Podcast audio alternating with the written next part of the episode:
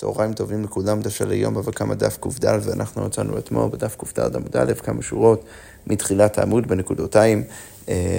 אנחנו תכף נחזור חזרה לדיון שפתחנו אותו דרך המשנה, אבל שוב רגע לפני שניכנס חזרה לתוך הלימוד שלנו, רק נקדיש את הלימוד לתפילה לכולנו, לכל עם ישראל, לכל החיילינו, לכל החטופים, ולכל מי שצריך את תפילותינו, שנשמע בשורות טובות בעזרת השם.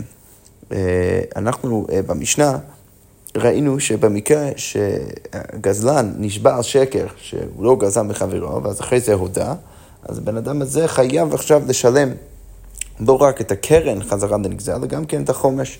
אמרנו גם כן שאחרי שהוא נשבע על שקר, אז יש עליו חובה עכשיו, כשהוא מחזיר את הגזלה, הוא צריך לדאוג לכך שהוא בעצמו מחזיר את הגזלה ישירות לנגזל. זה בעצם האחריות של הגזלן להחזיר לדאוג לכך שהגזלה מגיעה ישירות לנגזל. עכשיו בעקבות זה, הלכה שאמרנו במשנה, שהוא לא אמור לתת לא לבנו ולא לשלוחו.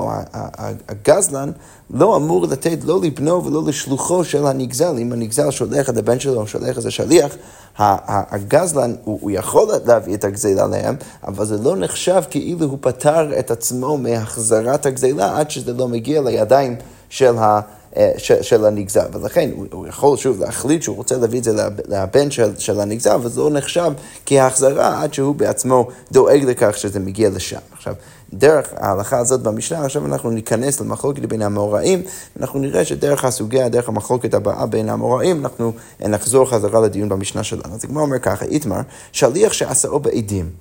אוקיי, עכשיו, מה בדיוק המקרה? מדובר במקרה שראובן חייב כסף לשמעון, ושמעון, שהוא יודע שיש כסף, הכסף שלו נמצא אצל ראובן, ראובן חייב לו כסף, אז הוא מעמיד שליח בעדים, ואומר לעדים, תשמעו, זה השליח שלי, אני ממנה אותו עכשיו כשליח, כדי להביא את הכסף מראובן.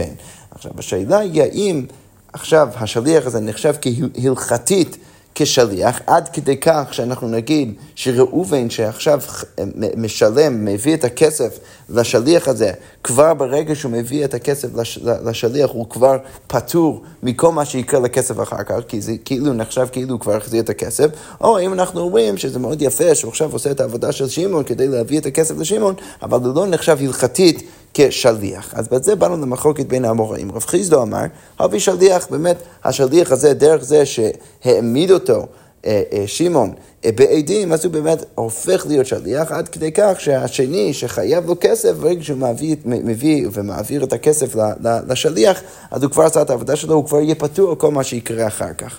רבו אמר, לא אבי שליח, זה לא נחשב כשליח ממש הלכתית, אמנם יכול להביא לו את הכסף, אבל אם משהו יקרה, שזה לא יגיע חזרה לידיים של שמעון, עדיין תהיה בעיה. אז כמו מפרטת, רב חיסדא אמר, אבי שליח, להכי תרחי ועוקמי בעדים, אז הוא באמת הופך להיות שליח, למה? כי אחרת, ברור ששמעון לא היה באמת מעמיד את השליח הזה בעדים, דליקו ברשותי. שוב, חיסדא בא ואומר, להכי תרחי ועוקמי בעדים, דליקו ברשותי, כי באמת הוא הופך את השליח להיות סוג של רשותו, ולכן ברגע שהוא יקבל את הכסף, וזה כבר ההוא שהחזיר את הכסף, כבר יצא ידי חובה. רבו אמר, לא, אבי שליח לא באמת הופך להיות שליח. אחריקו אמר, מה הוא רצה בעצם להגיד? הוא לא רצה להפוך אותו להיות הלכתית שליח, אלא מה הוא בעצם מתכוון להגיד? אם נשמעם לו, הוא סתם רוצה להגיד, בן אדם זהו נאמן. היא סומך, תסמוך. אם ההוא שמחזיר לי את הכסף רוצה לסמוך עליו, אז הוא יכול לסמוך עליו. היא באה לשדור בידי, שדור בידי. אם הוא רוצה להחזיר את הכסף בידיים של אותו בן אדם של השליח הזה, אז זה מקובל עליי. עכשיו, האם זה אומר שעכשיו ברגע שהוא הביא את הכסף להשליח, שעכשיו הוא יצא ידי חובתו, הוא עשה את כל מה שהוא צריך לעשות, עד כדי כך שאנחנו נגיד שאפילו אם הכסף הולך לאיבוד לפני שזה מגיע חזרה לידיים של שמעון, שהכל יהיה בסדר גמור? לא. רב בא ואומר, זה לא בהכרח אומר את זה. הוא סתם בא ואומר שהבן אדם הזה אמין, אבל זה לא בהכרח אומר שהוא מעמיד אותו כשליח ממש הלכתית, עם נפקא מינה, שאם הכסף לא מגיע לידיים שלו, אז השני יצא ידי חובתו. התגמרא עכשיו אומרת, בואו ננסה לבחון את המחלוקת הזאת בין רבי ורב חיסדא דרך המשנה הבאה. המשנה ממסכת בבא מציעא, שכתוב ככה, שואל את הפרה, בן אדם שבא לשאול פרה מחברו, ושילחה ביד בנו, ביד עבדו, ביד שלוחו, או ביד בנו, או ביד עבדו, או ביד שלוחו של שואל, ומת הפטור. עכשיו, אנחנו יודעים שבפשטות בן אדם ששואל פרה מחברו, אם הפרה מגיע לידו, אז כל דבר שיקרה לפרה, אנחנו נגיד שהשואל יהיה חייב על זה.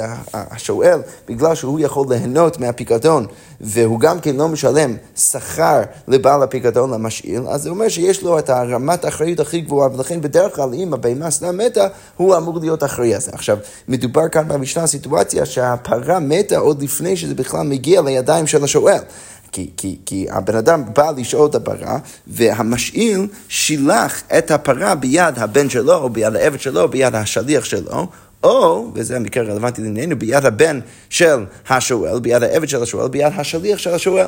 עכשיו, אנחנו אומרים כאן, שבכל המקרים האלו, אם הפרה מתה, עדיין אני אומר שהשואל פתוח. עכשיו, מה משמע מזה? בדרך כלל השואל צריך לחייב, בטח משמע מזה שהמשנה מניחה שהפרה עוד לא הגיעה לתוך רשותו של השואל. עכשיו, זה לכאורה, אנחנו עוד נפטר את זה, זה לכאורה יהיה קשה רב חיסדא, למה?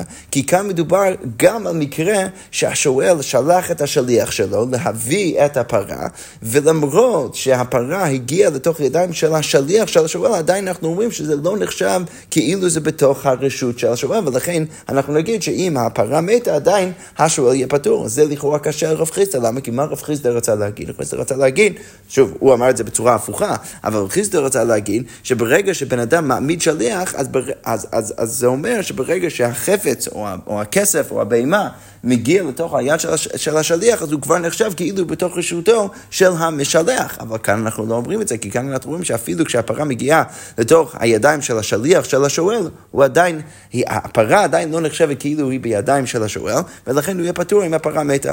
הדגמרא רק מפתחת את הקושה בדיוק כמו שהסברנו. אז כמו אומרת ככה, היי שלוחו יחידמי, כשאנחנו מדברים על השליח של השואל, מה בדיוק המקרה?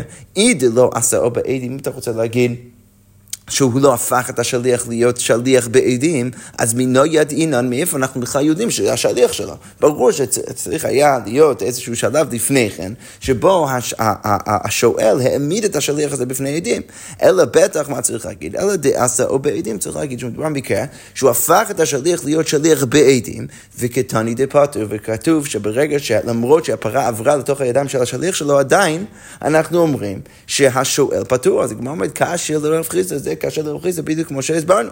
אז כמו אומרת, מה צריך להגיד? אז צריך לתרץ כאן, בדיוק כמו שרב חיסדא יתרץ עוד קושיה בהמשך, נתרץ באותה צורה גם כאן. כדאמר רב חיסדא, בסחיו ולקיתו, הכנמי בסחיו ולקיתו, כמו שרב חיסדא אנחנו נראה את התירוץ שלו לקושיה אחרת בהמשך, שהוא תראה שם בסחיו ולקיתו, אז כמו כאן צריך לתרץ בסחיו ולקיתו.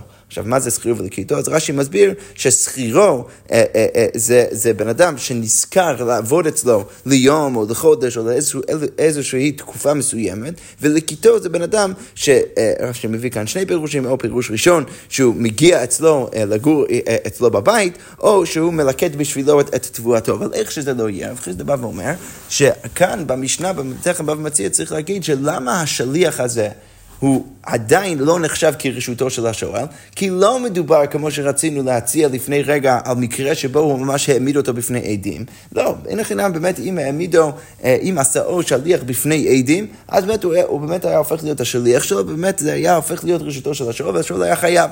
כאן רק מדובר מקרה שהוא לא העמידו בעדים, אלא על איזה בן אדם מדובר?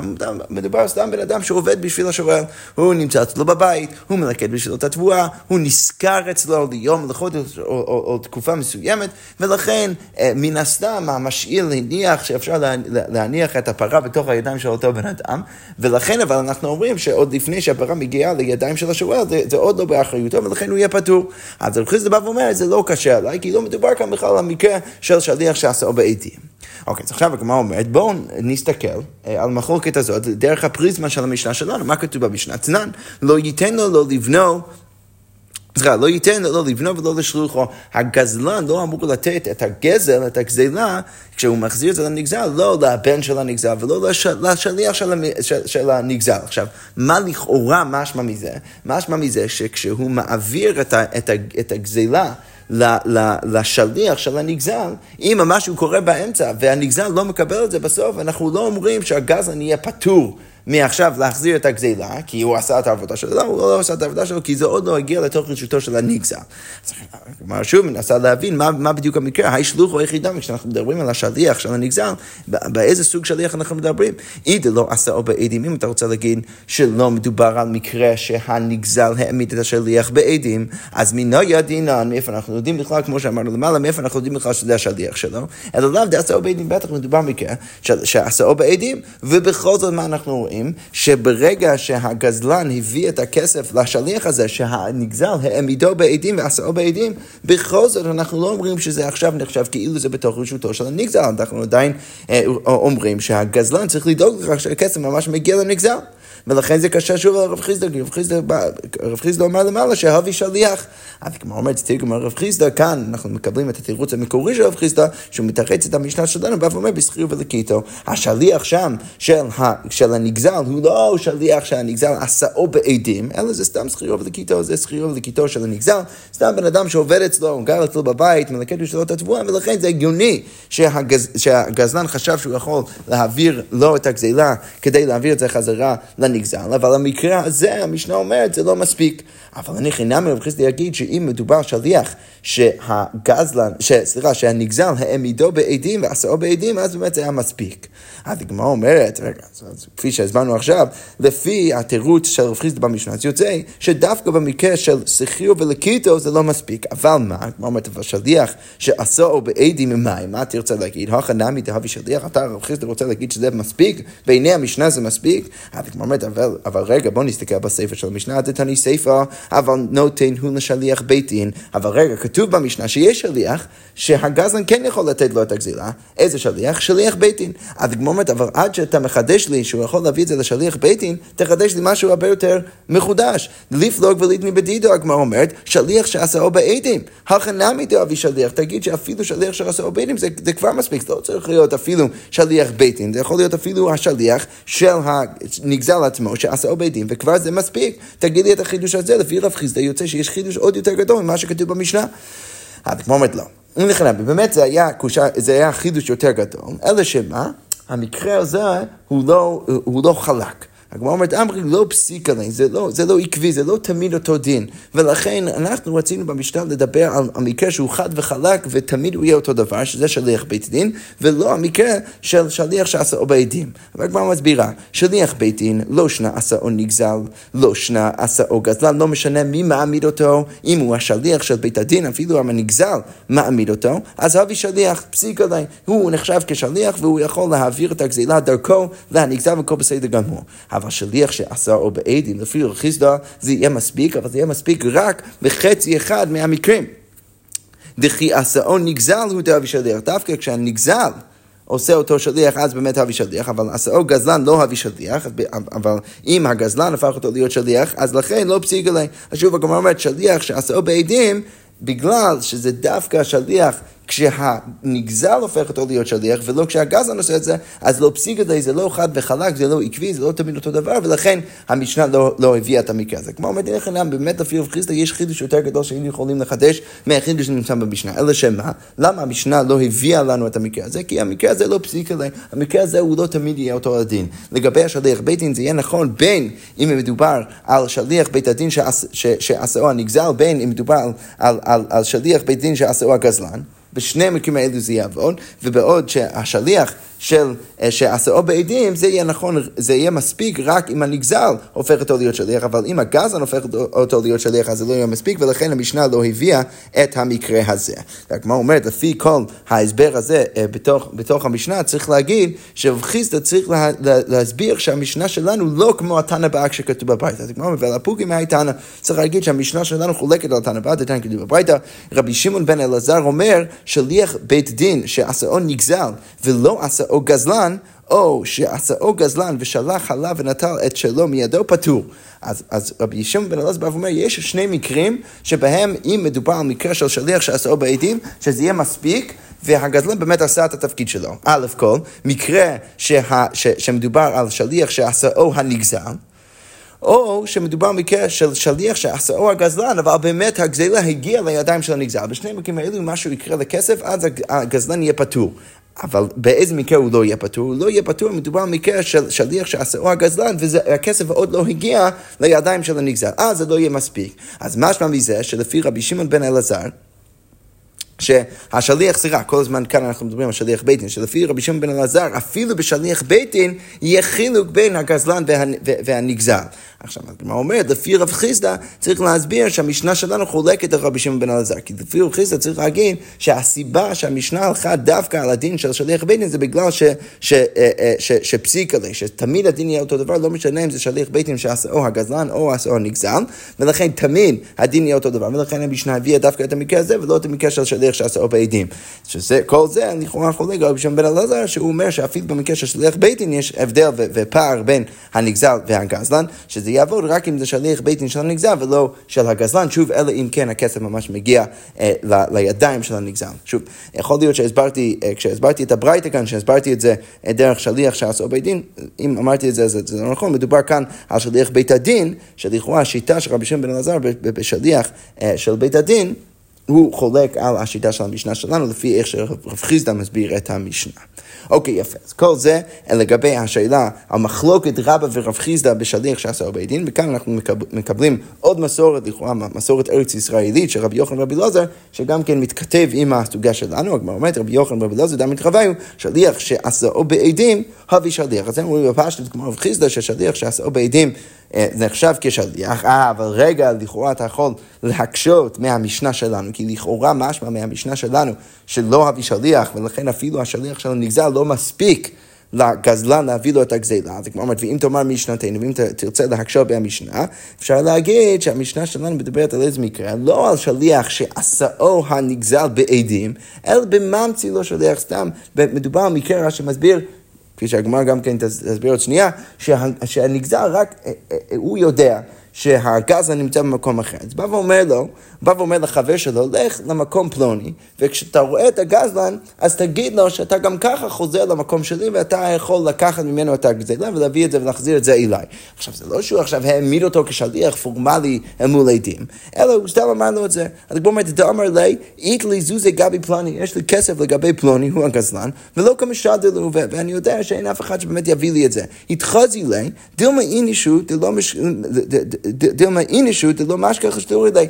אז תראה את עצמך לא כשאתה מגיע למקומו, ותגיד לו שאתה יכול להביא את הכסף, כי אולי הסיבה שהוא לא מביא את הכסף זה בגלל שהוא לא מציע אנשים, כדי שבעצם הולכים למקום שלי להביא לי את הכסף. עכשיו, הוא אומר, אם מדובר במקרה הזה, אז אני מבין אפילו על ליבת השיטתם של רב חיסדא ורבי אלעזר ורבי יוחנן, שחושבים ששליח שעשהו בית דין, הווי שליח, אנחנו עדיין יכולים להבין את המשנה. למה במשנה זה לא מספיק שהגזלן יביא את הכסף לשליח של הנגזל? כי לא מדובר שליח שעשהו בית דין, מדובר על שליח סתם, על חבר שהנגזל שלח אותו לאיזה מקום כדי לקחת ממנו את הכסף, כדי להיות נוכח ומוכן להביא את הכסף, אבל לא שליח פורמלי על ידי עדים. זה כל זה תירוץ ראשון, אינמי, כדרב חיסדא, אפשר גם כן לתרץ את המשנה ליבד רב חיסדא, בסחירו ולקיטו, שבמשנה מדובר על סחירו ולקיטו, ששוב, כל הרעיון הוא שלא מדובר על שליח פורמלי שהעמידו בפני עדים, ועשהו בפני עדים, ולכן במשנה שלנו זה לא עובד להביא את זה לשליח, ולכן נמי שאם באמת הוא עשהו בעדים, ואז זה באמת השליח של הנגזל, שהוא הפך אותו להיות שליח פורמלי על מול העדים, אז זה כן היה באמת מספיק להגזלן להביא לו את הכסף. אוקיי, יפה. עכשיו אנחנו עוברים סוגיה לממרה של שמואל. אנחנו בעצם, דרך כל הדיון הזה, פותחים עכשיו דיון של איך בן אדם בכלל משלם חזרה חוב שיש לו לבן אדם שנמצא במקום אחר. אז כמו אומרת, על רקע זה, אמר רב יהודה, אמר שמואל, אין משלחין מעות בדיוק ני, ואפילו עדים חתומים עליה. עכשיו, מה זה דיוק ני? הרש"י מסביר שאם בן אדם הפקיד פיקדון אצל מישהו אחר, אז לפעמים, מה הוא היה רוצה לעשות? הבעל הפיקדון היה רוצה לשלוח שליח עם סימנים כדי לזהות את הפיקדון, ואיזה כתב, איזה מכתב שכתוב עליו שאני, בעל הפיקדון, מאשר לבן אדם הזה עכשיו לקחת את הפיקדון שלי חזרה, מביא אפילו עדים שחותמים על המכתב הזה, ולכאורה הכל בסדר גמור. אלא שמה? שמואל בא ואומר, זה לא מספיק. הנפקד, שהוא עכשיו צריך להחזיר חזרה את הכסף או את הפיקדון לבעל הפיקדון, הוא לא צריך, זה לא מספיק אינפורמציה, לא צריך בהכרח להביא את הפיקדון לשליח שמגיע עם הדיוקני הזה, עם המכתב הזה, אפילו אם יש עדים שחתומים עליו. אז הגמרא אומרת, כל זה שיטת שמוע, ורבי יוחנן אמר, לא, אם עדים חתומים עליה משלחין, אם יש עדים שחתומים על המכתב, אז זה ברור שמשלחין, זה כבר מספיק, שם באמת הנפקד יכול להחזיר את הפיקדון וזה יהיה מספיק. עכשיו הגמרא אומרת, לכאורה רבי יוחנן מאוד מובן, ברגע שיש שליח עם מכתב, עם עדים חתומים, עם איזה חותם על המכתב הזה, שבאמת מעיד לכך שבעל הפיקדון נותן לשליח את הרשות לקחת ולהביא ממנו, מהנפקד את הפיקדון, אז זה כל בסדר גמור. עכשיו לשמוע זה לכאורה קשה, כי איך בן אדם, שבן אדם אחר חייב לו כסף במקום אחר, איך הוא יכול בכלל לגבות את הכסף, הוא נמצא במקום רחוק, הוא לא יכול לשלוח עכשיו שליח שגם ככה מגיע לשם עם איזה מכתב, עם עדים, ובאמת לגבות ממנו את הכסף, אז איך בכלל הוא יקבל את הכסף שלו חזרה? הדגמר אומרת, אמרי לשמוע, מה התקנת? מה הוא יעשה? הדגמר אומרת, התקנה תהיה כמו הסיפור הבא, כי הדי רבי אבא הווה מסיק זוזי בדרב יוסף בר חמא. זה כמו הסיפור של רבי אבא, ש... הוא היה לו חוב אצל רב יוסף בר חמא. אז רב יוסף בר חמא היה חייב לו כסף, הוא חייב כסף לרבי אבא. אז אמר לי לרב ספרא, אז רבי אבא אומר לרב ספרא, בהדי דעתי, כשאתה הולך למקומו של רב יוסף בר חמא, הייתן הוא נהיה לי, תביא לי את הכסף שלי.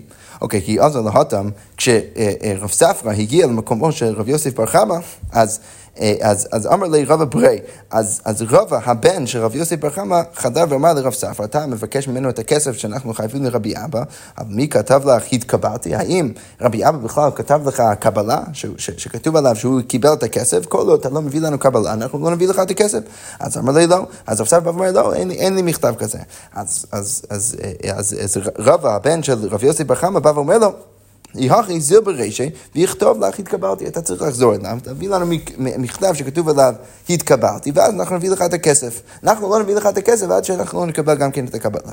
אז לסוף, אמר לי, אבל בסוף, רבא שוב חזר ואמר לרב ספרא, יכתוב לך נמי התקבלתי, לאו כלום, אפילו אם הוא כתב לך התקבלתי, זה לא מספיק. למה? כי דילמה, הדעתית, שכיב רבי אבא, כי עד שאתה חוזר לרבי אבא, אולי רבי אבא ימות, ונפלו זוזי כמה יתמי, ואז באמת הכסף ייפול לפני היתומים, והתקבלתי לרבי אבא לאו כלום, ואז יוצא שמה שרבי אבא כותב שהוא קיבל את הכסף, זה יוצא שזה לא כלום, כי היתומים לא יודעים שבאמת הם קיבלו את הכסף, ולכן הם יגבו ממנו את הכסף חזרה, ועוד פעם. אז אמר לי, ואלה מה התקנת? אז שוב, רב ספרא בא ואומר, אז מה התקנה? איך רבי אבא יכול לקבל את הכסף שלו חזרה? אז רב בא ואומר לו, זיל נקנינו לך אגב ארעא, מה שאתה צריך לעשות, אתה בעצמך לקבל ולקנות את הזכויות לכסף. עכשיו, איך אתה יכול לקנות את הזכויות לכסף? אנחנו יודעים במסכת קידושין שבן אדם יכול לקנות נכסים שאין להם אחריות, אגב נכסים שיש להם אחריות, ולכן רבי אבא צריך לקנות לך קרקע קטנה בתוך רשותו, דרך זה שהוא מקנה לך את הקרקע, הוא מקנה לך גם כן את הזכויות, הנכסים שאין להם אחריות, שזה כמובן הכסף שאנחנו חייבים לו, ואז אתה רב ספרא יכול להגיע אלינו, ואנחנו נהיה חייבים לתת לך את הכסף, כי זה באמת מגיע לך, אתה תוכל להביא לנו את הקבלה, ובעצם הכל בסדר גמור, ואז אתה יכול להחזיר את הכסף חזרה לרבי אבא. אז בא ואומר לו, זיל, נקנינו לך אגב ארעא, ותועת כתוב לנו התקבלתי, אז אתה צריך לקבל ולקנות את הזכות לכסף, אתה תבוא, אנחנו נביא לך את הכסף, ואז אתה תתחוב לנו שאתה קיבלת את הכסף. והגמרא אומרת, כי דרב פאפא ומסיק תריסר אף איזוזי בי חוזוי, כמו שרב פאפא היו חייבים לו בבי חוזוי מלא מלא כסף, הקנינו ניהלי לרב שמואל בר אבא, אז הוא הקנה את הזכויות לכסף הזה לרב שמואל בר אבא, אגב, אסיפא דביתיה, אגב, הפתח של, או המפתן של הבית שלו, ועל ידי זה רב שמואל בר אבא קנה את הזכויות לכסף, והוא היה יכול לקבל את הכסף מבי חוזאי, והגמרא מספר, כי אתה נפק לאפי עד הטבח, וכשהוא הגיע חזרה, אז רב פאפא יצא לקראתו עד הטבח, עד מקום רחוק, כי הוא כל כך שמח בזה שהוא באמת הצליח לקבל את הכסף שלו חזרה. הגמרא אומרת, לפי שיטת שמואל, אז אתה צריך ללכת עד כדי כך כדי לקבל את הכסף שלך, אתה צריך למנות שליח, והשליח הזה לא יכול להיות רק השליח שלך, הוא צריך להיות מישהו שאתה היית מוכן להקנות לו בכלל את הזכויות של הכסף, שבאמת הכסף הופך להיות שלו של השליח, אתה צריך לסמוך עליו שהוא יחזור אליך והוא יחזיר לך את הכסף, ורק ככה מישהו במקום רחוק יהיה באמת מוכן להביא לו את הכסף, והוא לא יחשוב שאולי הוא יצטרך לשלם את זה פעמיים. אז זה ככה קצת דינים ודיונים סביב השאלה של שליחות, ומתי ואיך בן אדם יכול לגבות את הכסף שלו שנמצא במקום מאוד רחוק. אוקיי, עכשיו אנחנו נחזור חזרה למשנה שלנו, ואמרנו גם כן במשנה, שאם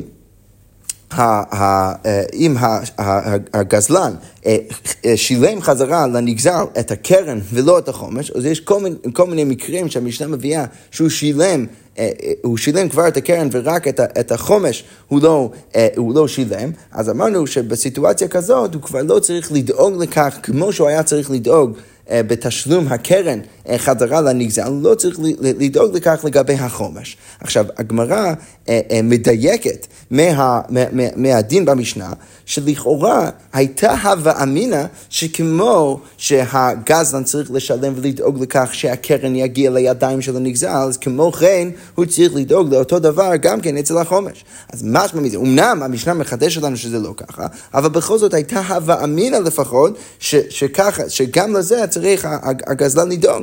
אז הגמרא אומרת משמע מזה שמעלמא חומש ממונו, ואם אמת משלמי ליה ליורשין. אז הגמרא אומרת לכאורה משמע מזה שהחומש נחשב כממון, כי צריך להתייחס להחומש בדיוק כמו שאנחנו מתייחסים להקרן, לפחות בהווה אמינא, ולכן הייתה הווה אמינא שהגזלן יצטרך לדאוג לכך שהנגזל מקבל את החומש בדיוק כמו שהוא מקבל את הקרן. עכשיו, מה הנפקא מינה של הדבר הזה? אם זה נחשב כממון ולא ככנס ולא ככפרה, אז משמע מזה שאפילו אם הגזלן מת, עדיין הנגזל יכול לגבות את החומש מהיורשין. היורשין יצטרכו לשלם את החומש גם כן אחרי שאבא שלהם נפטר. עכשיו, זה חידוש מאוד גדול שהחומש נחשב כממון, ולכן היורשים צריכים לשלם את החומש. זאת אומרת, ותנן נמי, וכמו כן כתוב במשנה שלנו בהמשך, שמשמע ככה, שכתוב במשנה שאם הגזלן נתן את הקרן נשבע על החומש, הרי מוסיף חומש על חומש. אז אמרנו גם כן במשנה שהוא צריך, אם הוא נשבע על החומש בשקר, והוא לא באמת שילם את זה, והוא נשבע שהוא שילם את זה, ואחרי זה הוא מודה, אז הוא צריך להוסיף עוד חומש על גבי החומש. אז עלמא משמע מזה שהחומש מלכתחילה היה ממון. אז באמת עלמא חומש ממון הוא משמע מזה, אתה יכול להוסיף חומש ולהישבע לשקר על משהו רק אם הוא נחשב כממון ולא ככנס, ולכן משמע מזה גם מהמשך המשנה שהחומש נחשב כממון. כמו מתניא רבא, כתוב גם כן ככה בברייתא, הגוזל את חברו ונשבע לו. בן אדם שגוזל כסף מחברו ונשבע לו שהוא לא באמת עשה את זה, אבל באמת בסוף הוא כן גזל ממנו ומת, אז כתוב גם כן במפורש בברייתא שיורשים משלמים קרן בחומש ופטורים מן האשם. אז היורשים צריכים לשלם גם את הקרן וגם את החומש, כי החומש נחשב כממון ורק הם פטורים מהאשם. אז כמו מתניא רבא, כל זה מעולה. דייקנו גם מתחילת מהחלק שעליו אנחנו דנים מהמשנה, גם כן מהמשך המשנה, גם כן ברייתא, באמת משמע שהחומש נחשב כממון והיורשים צריכים לשלם את החומש. אז כמו אומרת רגע, אבל זה לא כזה מסתדר לנו. כי למה? כי אנחנו מקבלים ברייתא בספרה, בתורת כהנים, שבאמת משהו במפורש, לא ככה. הגמרא, ויורשים בני שלום חומש דאבו הנהבו, האם באמת היורשים הם צריכים לשלם את החומש של אבא שלהם? אז כמו אומרת, עלמא חומש ממון הוא באי שלום מיורשים. אז אומרת, האם באמת אנחנו מניחים ככה שהיורשים צריכים לשלם את החומש של אבא שלהם?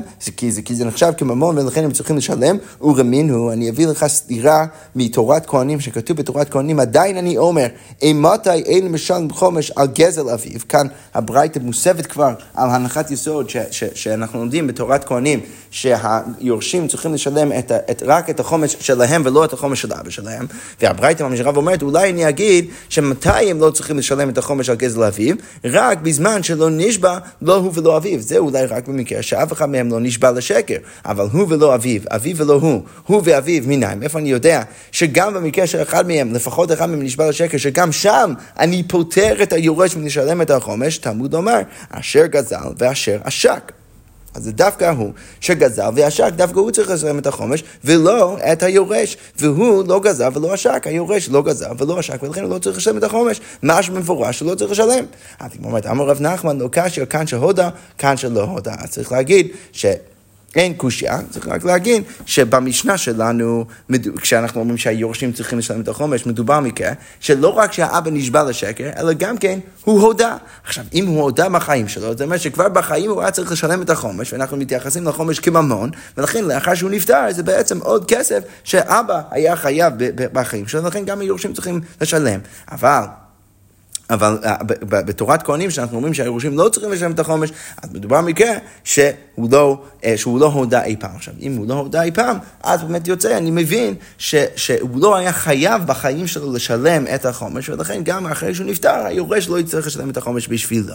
אבל הגמרא אומרת, רגע, אבל היא לא הודה, קרן המן לא משלם. כרגע הגמרא מניחה שהוא לא הודה על כלום, אף אחד לא הודה, לא הוא ולא היורשים. אבל אם הוא לא הודה, אז גם את החומש, גם את הקרן הם לא צריכים לשלם, כי אין פה שום חיוב. לא מדובר פה במקרה של עדים. אם היו פה עדים, אז הוא לא היה חייב בכלל לשלם את החומש, כי משלמים את החומש רק כשמודים על מה שקרה, וזה שהוא נשבר שקר.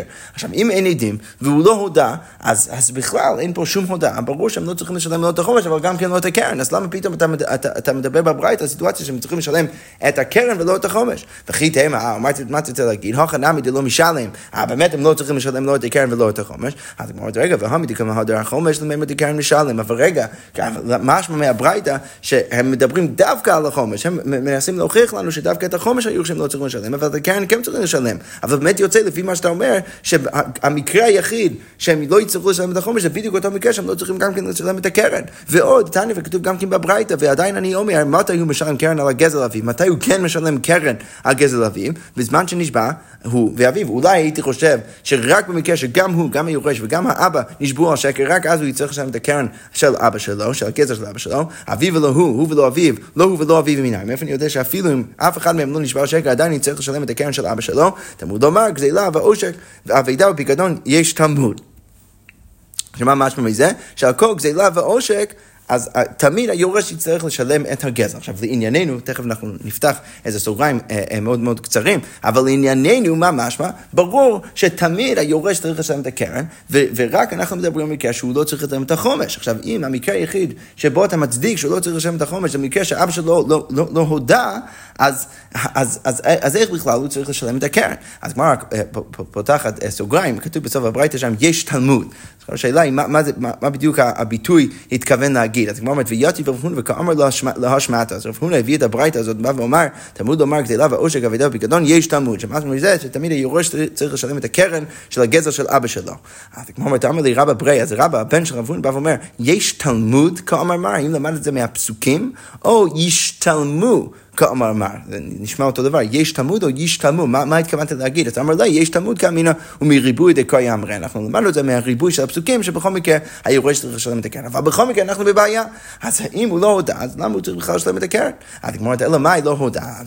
איזה מקרה מדובר, שרב נחמן אמר שמדובר לא הודה, אבא לא הודה, ולכן היורש גם כן לא צריך לשלם את הקרן, את החומש, לא הודה אביו והודה בנו, אבל מדובר במקרה שאבא לא הודה, אבל הבן כן הודה, אז לכן אני מבין למה הבן לא צריך לשלם את החומש של אביו, כי באמת הוא לא התחייב בחומש אי פעם בחיים שלו, ולכן הוא לא צריך לשלם את החומש של אביו, ואת הקרן כן צריך לשלם, כי בסוף הבן הודה על הגזל.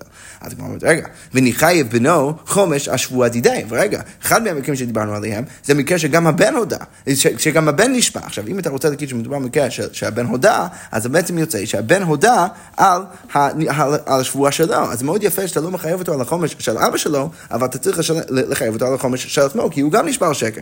אז הוא אומר, בשאין גזלה קיימת. מדובר במקרה שאין גזלה קיימת. עכשיו, אם מדובר במקרה של אין גזלה קיימת, אז אנחנו מניחים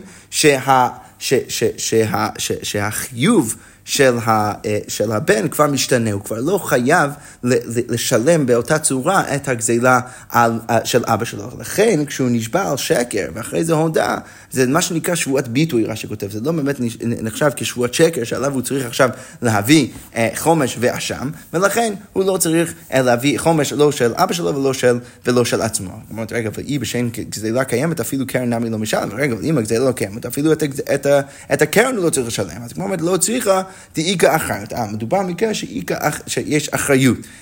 לפי הגרסה של הבח, מדובר במקרה שיש אחריות נכסים. אז אם יש אחריות נכסים, אז זה בעצם אומר שהיורשים צריכים לשלם את החוב הזה בשביל אבא שלהם, כדי שאנשים יזכרו את אבא שלהם כבן אדם טוב, שבאמת שילם את כל מה שחייב. ולכן, הם כן צריכים לשלם את הקרן, ולא צריכים לשלם את החומש על גבי זה. אז רגע, אבל תאיקה אחריות נכסים, מה זה עוזר? הרי מיל ועל פה זה נחשב כמלווה הפה, שבעצם אבא אמר שהכסף יגיע מאותם הנכסים, אבל זה לא כתוב בשום מקום, זה נחשב כמלווה הפה, ומלווה הפה אינו גובה, לא מן היורשים, לא מן הלקוחות, ולכן אי אפשר לקרוא את זה בכלל מן היורשים. אז שוב, אמנם אנחנו פותרים כל הזמן, אנחנו מצליחים לפתור חצי מהבעיה, אנחנו פותרים אותה מהחומש, אבל עכשיו לא מובן למה הם צריכים בכלל לשלם את הקרן. אז כמו את אמרי צריך להגיד שמדובר מקרה שמה בשעום הבדים, מדובר מקרה האבא, כשעוד היה בחיים, הוא עמד בדין. אז ברגע שהוא עמד בדין, אז כבר הם הצביעו על הנכסים הספציפיים שמהם הוא צריך לשלם, ולכן היורש אחרי זה צריך לשלם מהנכסים האלו, הוא צריך לשלם את הקרן. אז כבר אומרת, רגע, אבל היא עמד בדין אפילו חומש למה משלם, ורגע, אם הם עמדו בדין, אז זה אומר שיש משהו ספציפי, שמשם, עכשיו אנחנו אחורנית, בעצם יש משהו ספציפי, שמשם צריך לשלם היורש, ולכן כשהוא נשבר, זה נשבר שקר, הוא צריך להביא לא רק את הקרן, גם את החומש. אז כמו אומרת, אמר רבון, ברד ויהושע, לפי שאין משם לחומש, על כפירת שיעבוד קרקעות. ברגע שמדובר על קרקע, שעליו הם הצביעו, שמשם היורש והאבא צריכים לשלם חזרת הגזילה, אחרי זה, כשהבן נשבע על שקר על הקרקע הזה, לפי רבון ברית ויהושע, לא משלם חומש על כפירת שיעבוד קרקעות, כי מדובר ספציפית על קרקע, שיעבוד קרקע, ולכן אנחנו מבינים איך היורש בכל זאת צריך לשלם את הקרן של אבא שלו, ולא את החומש שלו של אבא שלו, ולא של עצמו. אז רב אמר, תירוץ אחר, פתרון אחר, אחר במה הסכינו, מדובר מכך שמה, כגון שהייתה דיסקיה של אביו מופקד ביד אחרים. מדובר מכך שהייתה דיסקיה איזשהו שק של כל מיני כספים, אבל זה היה מופקד אצל מישהו אחר. עכשיו, אחרי שמוצאים את זה, אז ברור שצריך לשלם את הקרן, כי הנה, יש נכסים לאבא. אלא שמה, הבן כשהוא נשבע, הוא לא ידע מזה. ולכן מה, אנחנו מצליחים למצוא מקרה שבו הבן חייב לשלם על הקרן של אבא שלו, ואין חומש לא לאבא שלו, כי הוא לא הודע בחיים שלו, ולא על הבן, על השבוע של עצמו, כי הוא לא ידע מזה. אז כמו אומרת, כאן משלם דה העיד, כי הנה, אנחנו רואים את הכסף של אותו הבן אדם שמת, אבל חומש לא משלם, למה דחי ישתבע, בקושטה ישתבע. כשהבן ישתבע, הוא נשבע על אמת. הוא חשב באמת שאין שום כסף ואין שום גזילה, שבאמת אבא שלו צריך עכשיו עבור זה לשלם. דעלו הביד, הוא לא ידע מזה, ולכן הוא צריך לשלם אומנם את הקרן ולא את החומש. שוב, כל מיני פתרונות כדי להבין את הפער בין הדיוק מהמשנה שלנו, שמשמע שהחומש נחשב כממון, ולכן היורשים יצטרכו לשלם, לבין מה שמשמע מתורת כהנים, שבאמת היורשים לא צריכים לשלם את החומש של אבא שלהם. בגדול עדיין אנחנו נשארנו עם התירוץ של רב נחמן, שבא ואומר שבמשנה שלנו מדובר מכך שהאבא הודה, ולכן הוא התחייב והחומש עוד בחיים שלו, וזה נחשב כמעון, ולכן היורש יצטרך לשלם את זה אחרי שהוא מת. ובתורת כהנים מדובר מכך שהאבא לא הודה בחיים שלו, ולכן לא יצטרכו לשלם גם כן את החומש אחרי שהוא נפטר. שוב, אגבי זה נכנסו לבעיה, איך בדיוק היורש בכל זאת צריך לשלם קרן ולא על החומש של עצמו, לזה אנחנו פתרנו כמה כיוונים, אבל בגדול עדיין התירוץ עומד שהוא לא צריך לשלם את החומש של אבא שלו, כי אבא שלו לא הודה, ולכן הוא לא יתחייב בחומש שלו בחיים שלו. יפה, אנחנו נעצור כאן ונמשיך עם המשך הסוגיה. שכוייך.